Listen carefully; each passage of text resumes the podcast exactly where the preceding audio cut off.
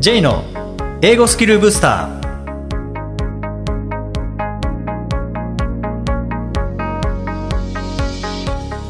こんにちは J こと早川浩二ですこんにちは、アシスタントのあきです。この番組は旅行や仕事で英語を使えるようになりたい方、TOEIC などの資格試験の勉強をしている方、英語学習へのモチベーションを高めたい方にスキルアップのコツをお伝えしていく番組です。J さん、今回もよろしくお願いします。よろしくお願いします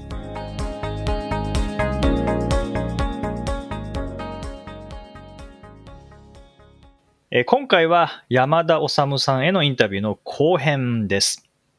え前回お話しいただきました英語劇を通して英語力を伸ばしてきた山田さんですけれども、まあ実はこう教えるにあたって役者のトレーニング方法を指導に取り入れたりとか、それから英語とは全く関係ない精神保健福祉士の資格も持たれているんですね。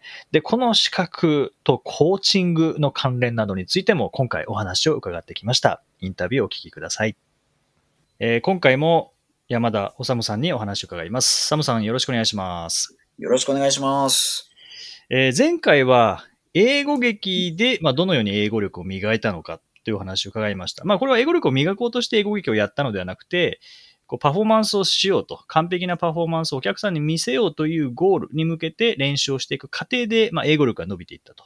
プロセスとして伸びていったという、まあ、お話でしたけれども、あの、サムさんのプロフィール拝見すると、役者のトレーニング方法も活用した指導されているっていうのがほど目に入ったんですけども、もしあの企業秘密でなければ でいいんですけども、あの、どんなトレーニングされてるのかって伺ってもよろしいですか？もちろんです。これぜぜひぜひ、あの、まあ、なんか、英語劇が持つ、その、英語学習に役立つ要素、その要素として抽出するとどんなのがあるかなと考えまして、なんか、お、これ、まあ、私なりにまとめたものなので、本当に皆さんにご意見いただきたいなと思うんですけど、5つぐらい、なんか主要な要素があるんだろうなと思って、まあ、あの、授業とか、あと研修とか、なんかセミナーとかやるときに、まあ結構これを活かしてやってるって感じなんですけど、うん。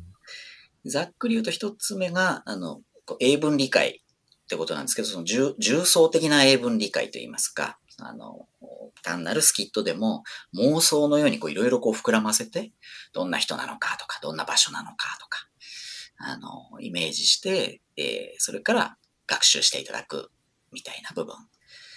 と、それから、あとは、模倣とか暗唱の部分。そのセリフを単に読める、聞けるじゃなくて、やっぱ最終的には、まあ、かその、モデルとなるものを真似て、で、完璧に再現できる。その、もう、暗唱するところまでやっていただいたり。で、もう一個は、あそれをやる中で同時に起きるんですけど、身体性といいますか、あの、体を使って覚える。あの、やっぱりやりやすいのは、あの、ジェスチャーをつけるとか、そういうことになるんですけど、で一旦ざっとお伝えしちゃうと、四つ目が、あの思考とか感情みたいなところで、えっ、と、聞いて、なんだろう、何を感じて、何を考えて、で、その結果、次のセリフに通じ、つながってるのか、みたいなことを、結構こう、重視してまして、なんかこう、英語学習とかで、こう、いかにこう喋るかとか、どういう意味なのか、なんかそのセリフばっかりにこう、結構フォーカスが当たるなと思ってるんですけど、でもそのセリフを生むためには、相手のセリフがその前にあったとしたら、それを聞いて何か感じたり考えたりしてるはずで、そのうん。膨大なリアクションがあった上での次のアクションが生まれるはずだとだなというところがあって、そのリアクションを取るみたいなことを結構大げさにやってもらったりとか、やってますね。で、最後はうんインタラクションでやっぱりこう会話、あの人とこうやりとりをするとか、あのその中でまあ人がこうちょっと違う演技をしてきたら、それをまあキャッチして、それ反応して、また自分なりに返していくみたいな、こういろいろ変化をつけたりとかするんですけど、まあそういうこう人と必ず練習をするみたいなうんこともやっていて、まあその辺が役者のトレーニングというのはちょっと言い過ぎかもしれないんですけど、まあ演劇的な要素として持ってきて、授業で活かしてる部分になりますね。えーなんか今のお話を伺うと、例えば、Good morning, John. How are you? っていう英語があったら、もうこれめちゃめちゃ簡単じゃないですか。中1で、あ英語なんて、えーわかりません。全然わかりません。っていう中学校1年生でもわかるはい。内容ですよね。Good morning, John. How are you? はいはい。英語としては。それ表面的なことだともう簡単、こんなんやんなくていいで終わっちゃいますけど、じゃあ、ジョンと自分の関係は一体どういうことなのかとか、で、これが昨日ジョンと喧嘩した。うん、で、そのまま、お前なんか知らねえよって言って別れて次の日来て、Good morning, John, how are you? の言い方って、やっぱり感情もまた違いますし、あ、面白いですね。言い方も変わりますし、ですね。やっぱりジョンが今どう思ってんだろうなっていうこと、この、このモヤモヤ感とか、なんかそういうのにも変わってきますもんね。で、一方で、えー昨日、えージョンと二人で、えーキャンプに行って、で、なんかもう夜中まで話して、すんごい楽しい時間だった。そして次の日、えー仕事、ああ、明日嫌だなと思いながら別れて、家帰ってもそのまま着替えただけで会社に来て、Good morning, John, how are you? っていうのとまた全然違いますもんね。すいません、妄想が過ぎました。素晴らしい妄想。まさにそれですね。でもそういうことってやんないじゃないですか。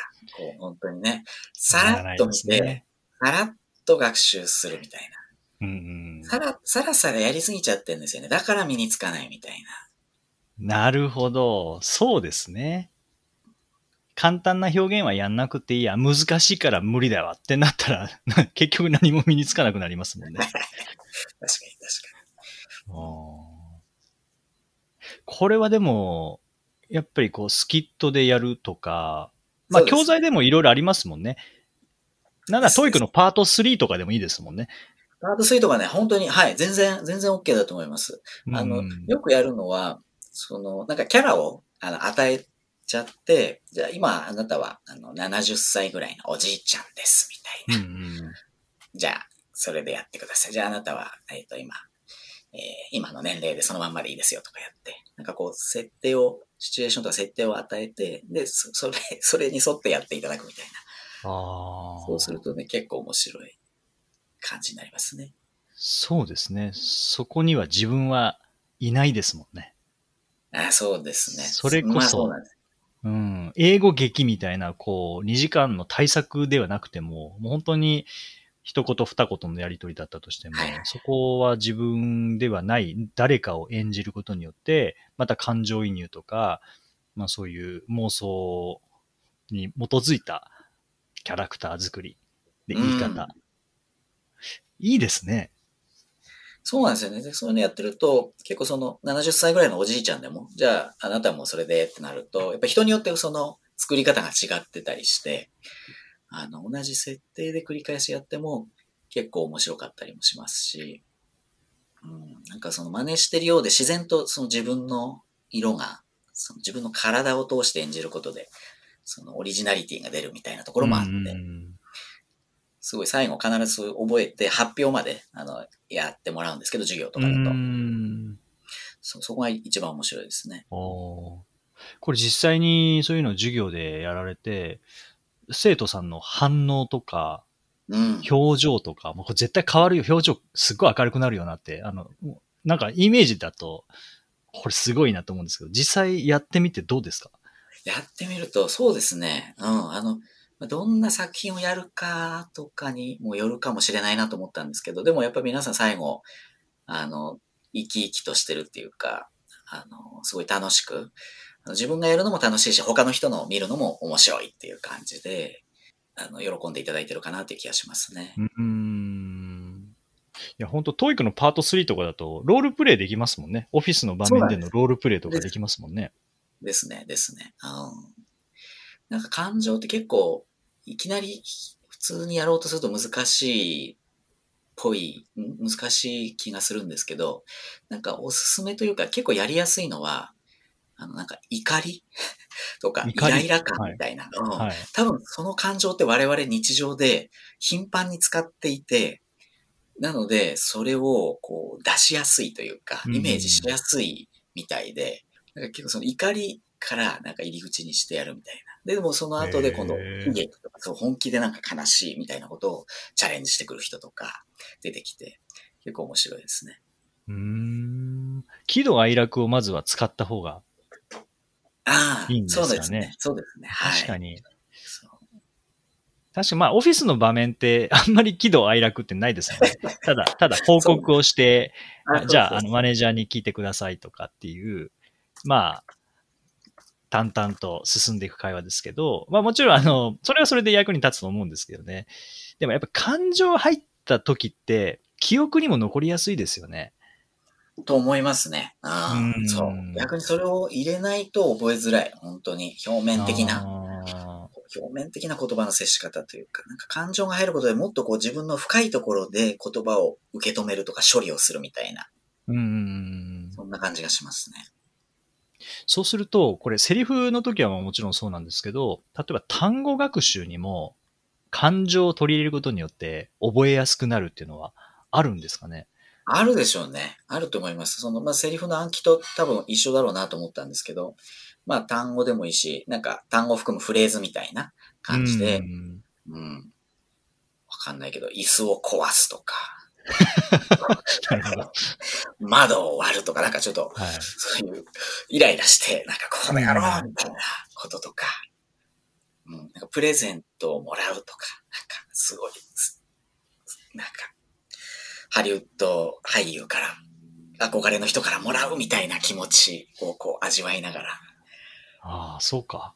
プレゼントをもらうでも、なんか、普通にプレゼントをもらうっていうのもあれば、そういうなんか憧れの人からプレゼントをもらうとかも、そうか、頭、もう妄想だからいくらでも、あの、作れるんですもんね。まあそういうことですね。うん。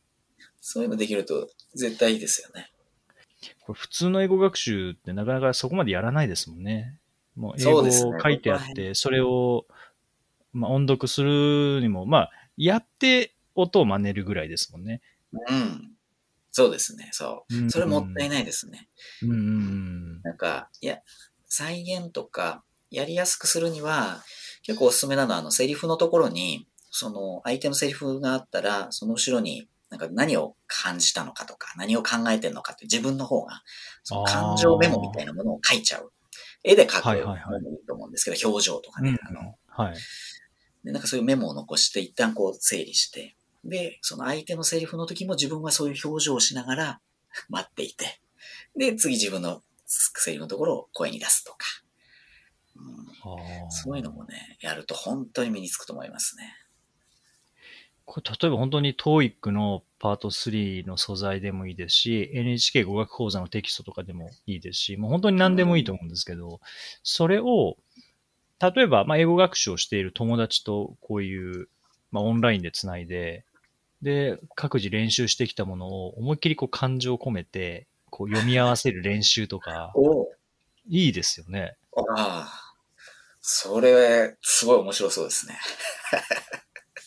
それ面白なんそうです。なら、いや、友達英語勉強してる人いないなっていう場合は、まあ、例えば一人で A さん、B さんで、まずは A さんだけ録音して、はいはい。で、次 B さん録音して、後で編集で合わせるとか、編集するかどうかはあれですけど、そういう練習一人でもいけますもんね。やろうと思ったらそうですね。はい。うんまあ一人二役でね、やる。いいですよね。そうそう今、見てて思ったのは、やっぱ、なんか、一般の教材って、やっぱりこう、綺麗すぎるんだと思うんですよね。その、人間の設定だったり、会話の中身だったり、ああまりにも綺麗な、綺麗すぎる。うん。もっとこう、手垢のついた、リアルな人間の言葉に、そのいろいろこうイメージしたり、ジェスチャーつけたり、ん。気持ち掴んだりして、やっぱこう、自分の方にこう、持ってこなきゃいけない。どれだけ持ってこれたかで、やっぱこう、身につき具合が変わるんだろうなっていう感じが今、お話を伺ってしましたね。絶対変わりますよね。サムさん、そ、そんな本を出してください。ああ、だ、ねえ、なんかそういうのやれたらいいなと思いながら、妄想、妄想イングリッシュみたいな。妄想で 身につける英語みたいな。そうですね、妄想イングリッシュなのかな？あ、ナイスネーミング。あの、よ、よろしかったら、強調で、強調で。いやいや、僕はあの、練習台で、はい、使っていただければ。まあでも本当に今のお話にあったような、こう、英会話の練習だったりとか、あと、まあ、 TOEIC のパート3、パート4とか、まあ、パート4は一人ですけどね、そういうのって、こう、練習していく、仕事で使う英語力を高めていくためにそういうのをやるっていうのは、まあ言ってみればこう役割があって、で、まあ実践におけるロールプレイ、すすぐにパート3、4だったらすぐ実践でも使える表現ですもんね。うん、そうですよね。うん。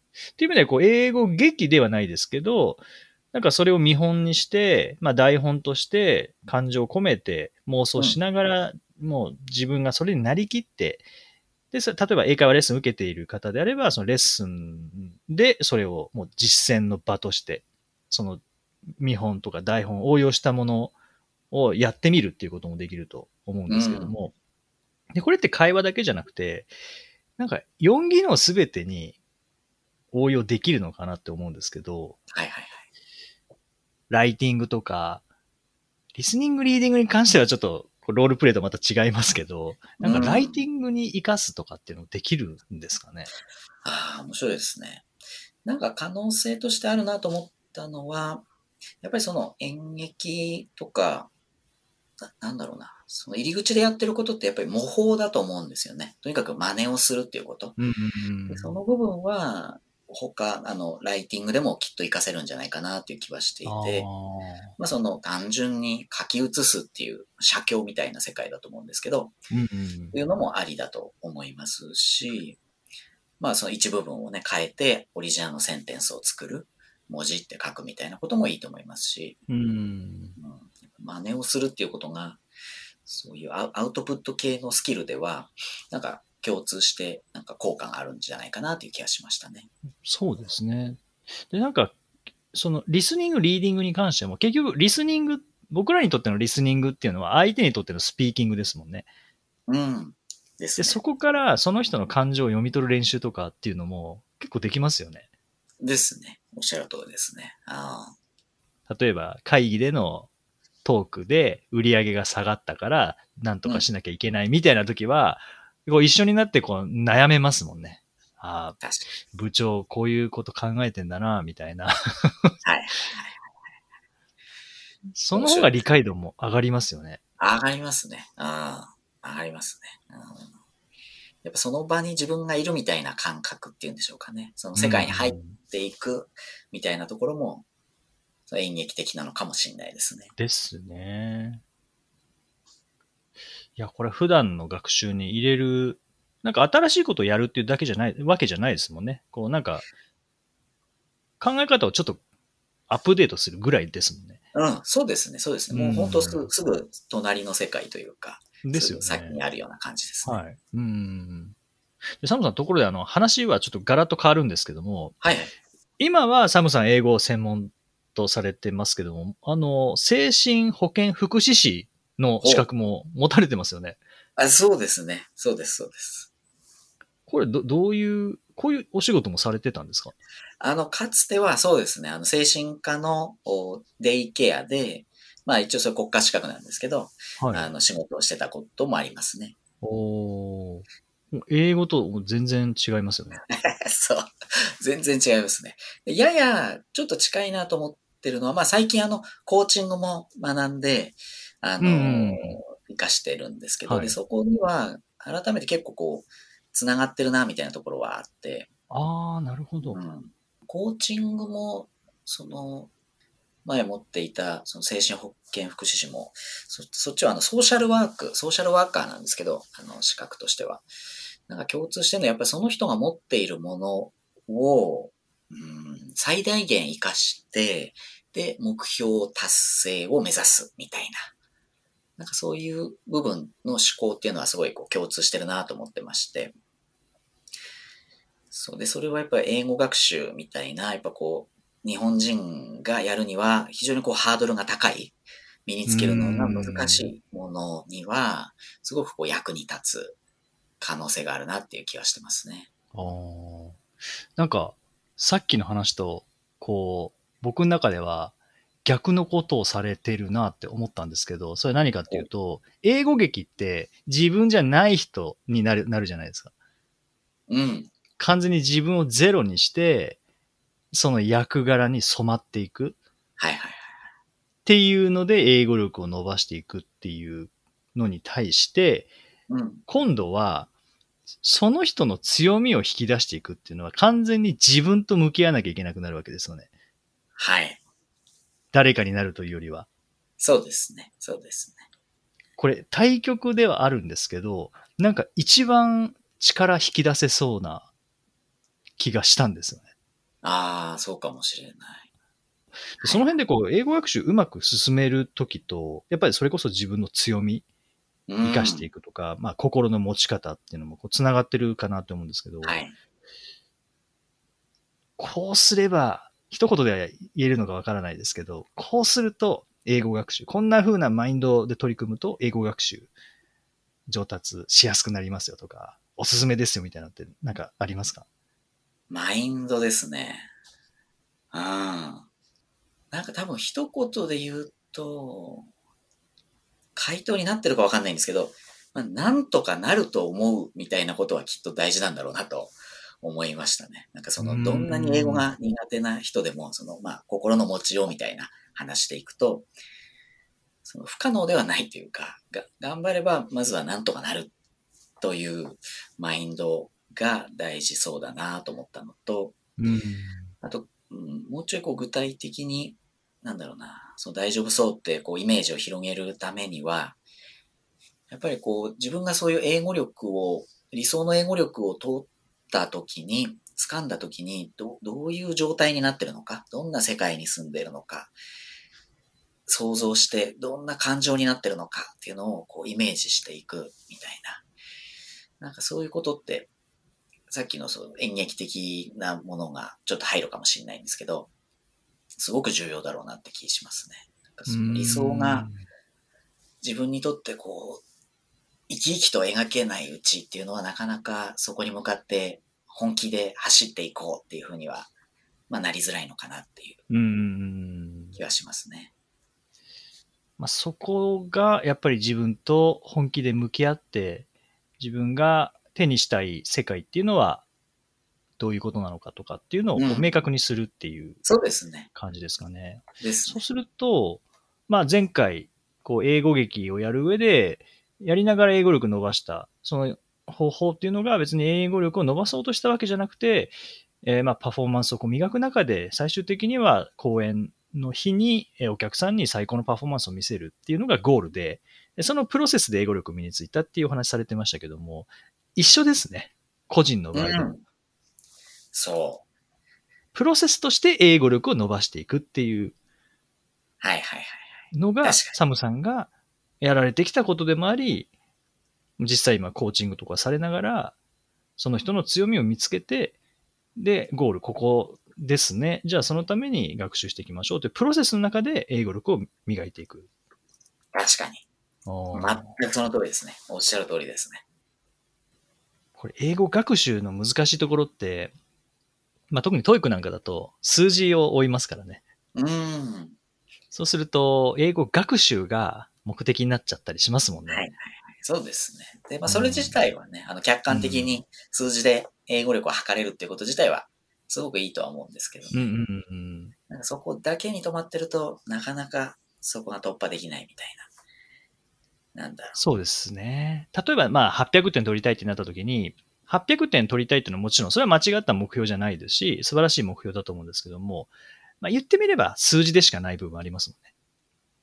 じゃあ、ですね800点取れる人って、どういう人なんだろうっていうのを考えて、う。うん。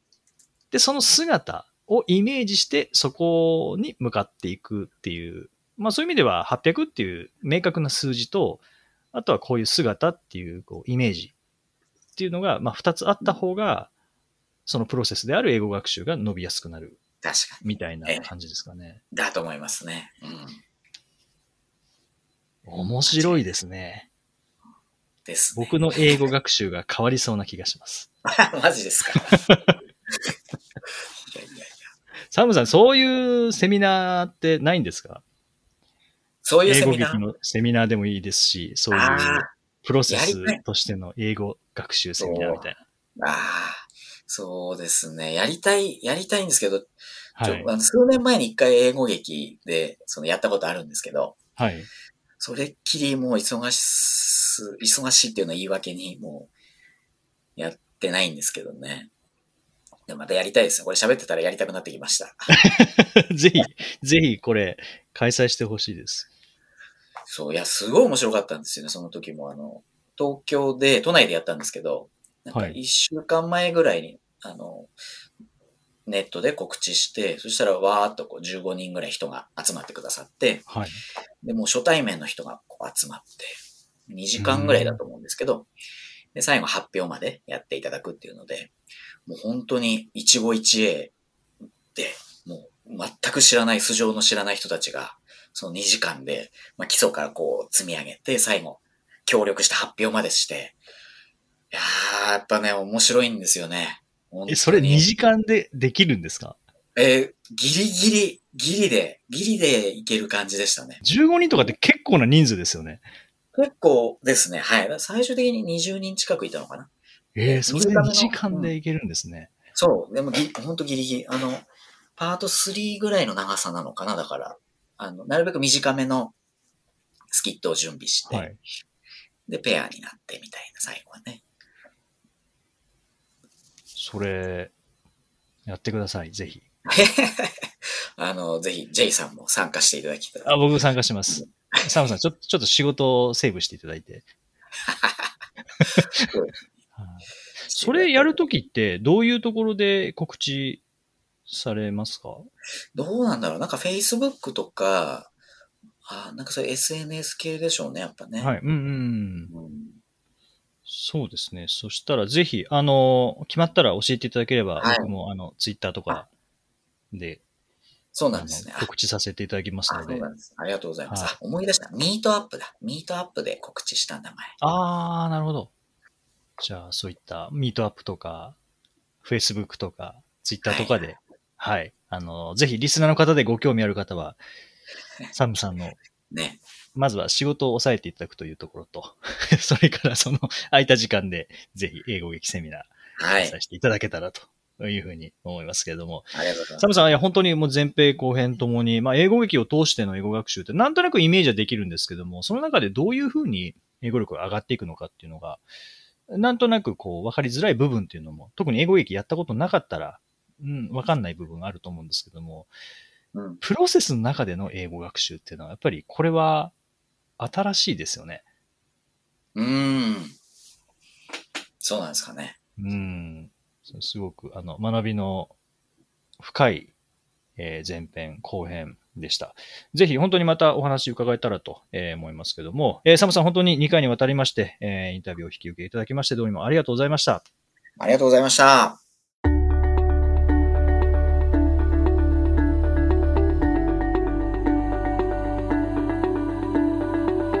Useful expressions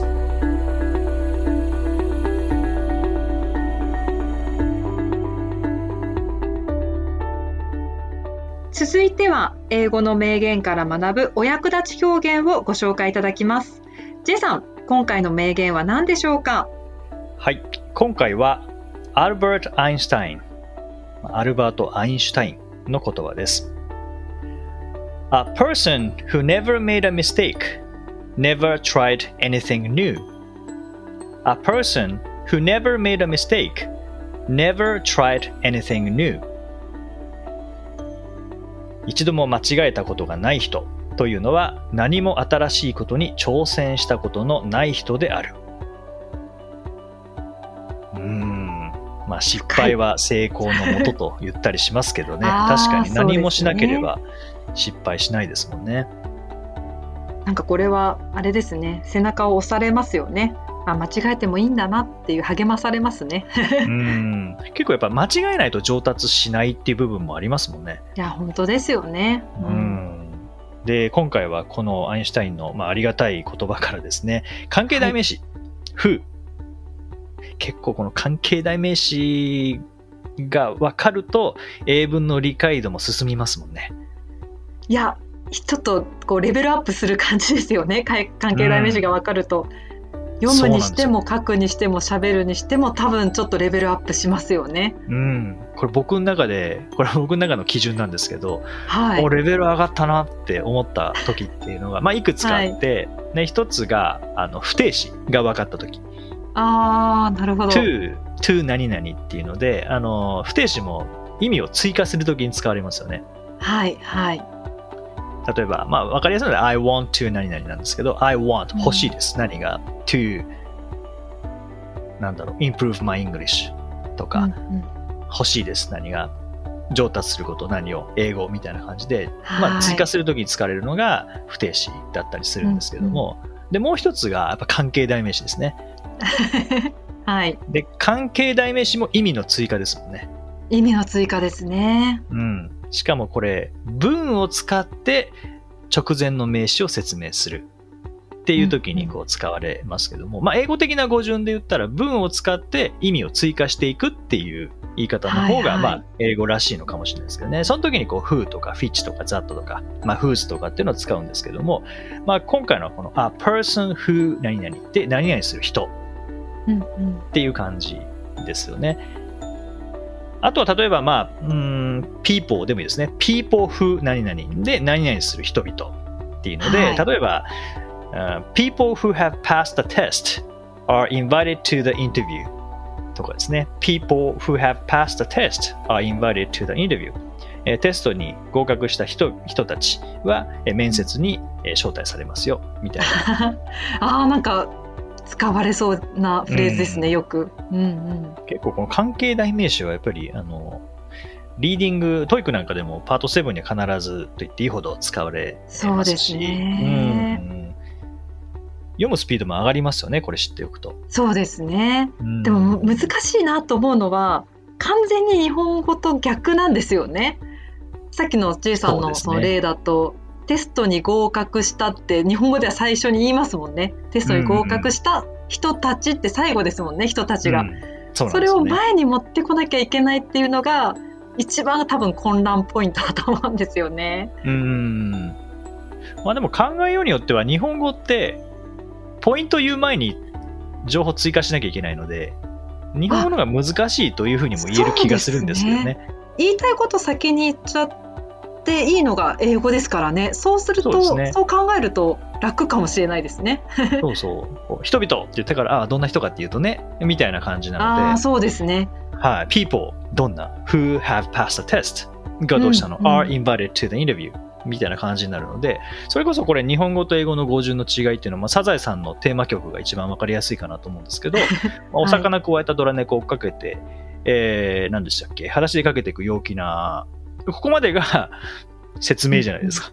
はい。で、最後サザエさんってなるんですけど、英語の場合そうですねは、うんサザエさんって言ってから、あどんな人かっていうとねってなるので、サザエさん、who is 追っかけていくね。裸足で。何を ?a cat どんな？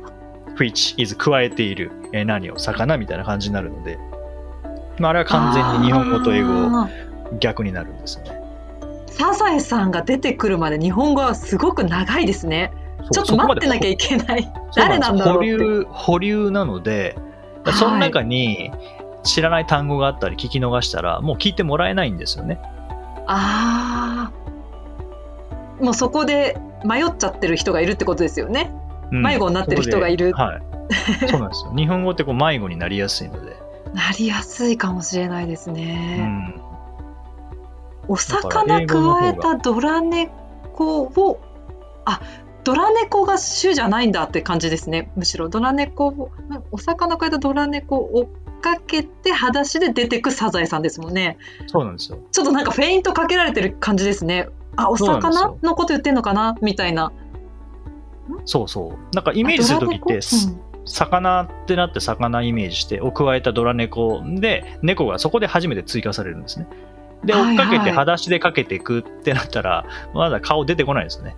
足しか出てきてないですね。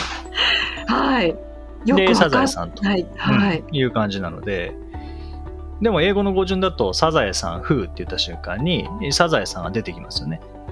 はいはいサザエさんだけは出てきます。で、フー、イズ追っかけていくだけが出てくるうん裸足で、で、サザエさんが裸足で走ってる姿ですね。で、何を、あ、cat。で、ここで猫が出てくるんですね。はいはい。で、どんなのかっていうと、which is 加えている。で、魚 魚の前に加えているって言ったら、まあ、猫の口元ドアップですよね、イメージとして。何加えてんだろうな。骨かないや、犬じゃないからな、みたいな。で、フィッシュで魚がそこの口元に入るっていうわ理解の仕方なのですね。そう、わ英語かりやすいの方が分かりやすいんですよ。そうやって考えると関係代名詞はなんか本当使えますね。もうどんどん言いたいことを先に言って、もう関係代名詞挟んでどんどん情報を追加していくっていう。うんうん。で、あの、英語の何が難しくしてるかっていうと、あの文法用語だと思うんですね。関係代名詞っていうのが。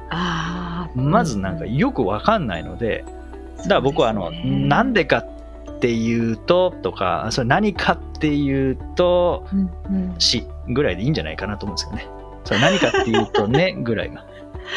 いやなんか機能でその J さんのおっしゃるなんて何かっていうとねっていうその機能さえ押さえとけばいいんですよね。なんか名前がどうであれうん。そうですね。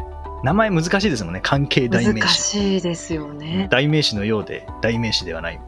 関係、どういう関係なのかっていうのはちょっと分かりづらいみたいなのがありますわ かりづらい。それがいきなりもうそれの名前からしてわかりづらいのでそこでなんかこうあ理解できないってなっちゃう心がとを閉ざす人が多いかもしれないですね。そうですね。ここのネーミング、もうちょっと変えればいいのにと思うんですけどね。なんかわかりやすい。もしくうんは、あの、魚みたいな感じで、名前が変わっていくみたいな。まだ、まだこう、出世魚的な。門、そうそう、入門レベルな人には、これななんでかっていうと、っていう。その、算数だって最初四角とかから入るじゃないですか。あ四角と本か。当そうですね。でなんか中学になったら X、Y になって。はい。だから英語も、これなんでかっていうと、っていう。そかもしくは。うんもしくは文形容詞みたいなやつ。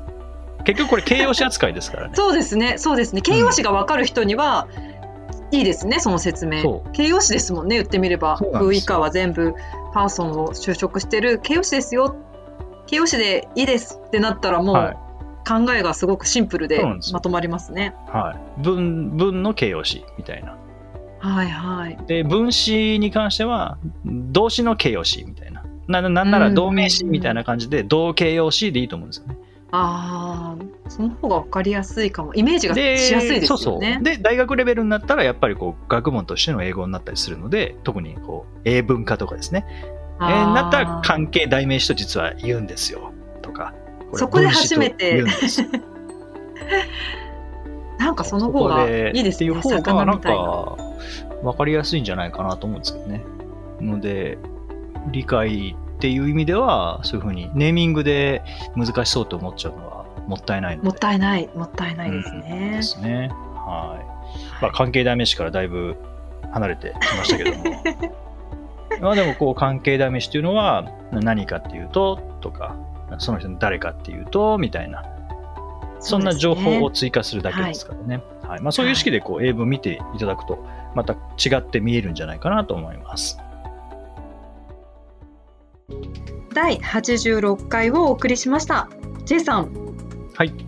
はい、今回 J さんが監修されたオンラインスクールがスタートしたということで、あそうですね、あの、桐原オンラインアカデミーという、はいまあ桐原書店と、それからワールドトークっていう、あの、日本人のオンライン英会話なんですけど、そこがこうコラボして、えー作ったところに、まあ、僕は監修として TOEIC のコースだったりとか、英検のコースだったりとか、それからまあ、基礎文法っていうんですかね、いうコース、これ監修させていただいたんですね。で、これはい。の特徴が、もうマンツーマンで、オンラインで学習を進めていくというところで、まあなかなかこう、独学って、あの、まあ、前回のエンディングでもお話ししましたけども、やる気があってもなかなか自分一人で進めるって難しい部分ってありますよね。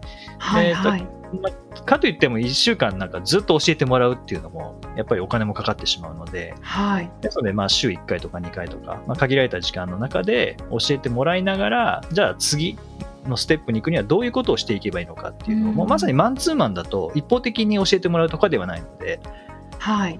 その自分に合ったやり方、自分のレベルに合ったやり方っていうのを教えてもらえるっていうところで、あの、まあ、すごくおすすめですね。まあ、それの監視をさせていただいているっていう感じですね。あオンラインってこう動画だを見て学ぶっていうタイプではなくて先生がつくってことですね？一人に対して。そうですね。はい。ああじゃあ実際にレッスンを受けるっていう。そうですね。オンライン英会話っていうと、あの外国人の方と英英語を話すっていうイメージがあると思うんですけども、まあ、そのシステムを使って実際にあのマンツーマンで、まあ、25分とか50分とかこう TOEIC の学習したり英検の学習したりっていうそんな感じですね。なるほど。はい、コンテンツはもう決まってたものがあるんですか？それともその人がなんかこうわからないことを質問する独自あもちろん自分で進めてる教材を。はい、基本的にはあの教材はもう決まっていて決まってる。まあ、コース、はい、 TOEIC でいうと500点対策と650点対策っていうのがあってで、えー書き込みドリルですね、あのーっていうのを使いながら進めていく中で、わからないものがあれば説明してもらったりとか、まあ、プラスアルファ、うん今こういう状況なので、この後どうしたらいいですか？ってなったら、例えば公式問題集を使ってこういうふうにしてくださいとか、パート別の教材を使ってこういうふうにすると伸びやすくなりますよみたいな感じで、まあ、二人三脚で進めていくような、そんなイメージですね。力強い味方ですね。もうなんか独学っていうと分かんなくなったらそこでちょっと迷宮入りしちゃうみたいなところありますけど、聞ける人がいるっていうのは大きいですよね。そうですね。なので、まあ、先生というよりは、こう、なんていうんですかね、こう、共に走っていくような感。じですかね。まあ、同伴者っていうんですかね。はいいう感じで、まあ、背中を押してくれるような、まあ、そんな存在なので、あの、もし、なかなか独学は難しいなという方は、またチェックしてみていただけたらと思います。はい。さて、この番組ではリクエストやご感想をお待ちしています。メッセージはツイッターやメールなどでお気軽にお送りください。また、毎日配信の単語メール、ボキャブラリーブースターの購読もおすすめです。J さん、今週もありがとうございました。どうもありがとうございました。Alright, thank you for joining us. Have a nice week.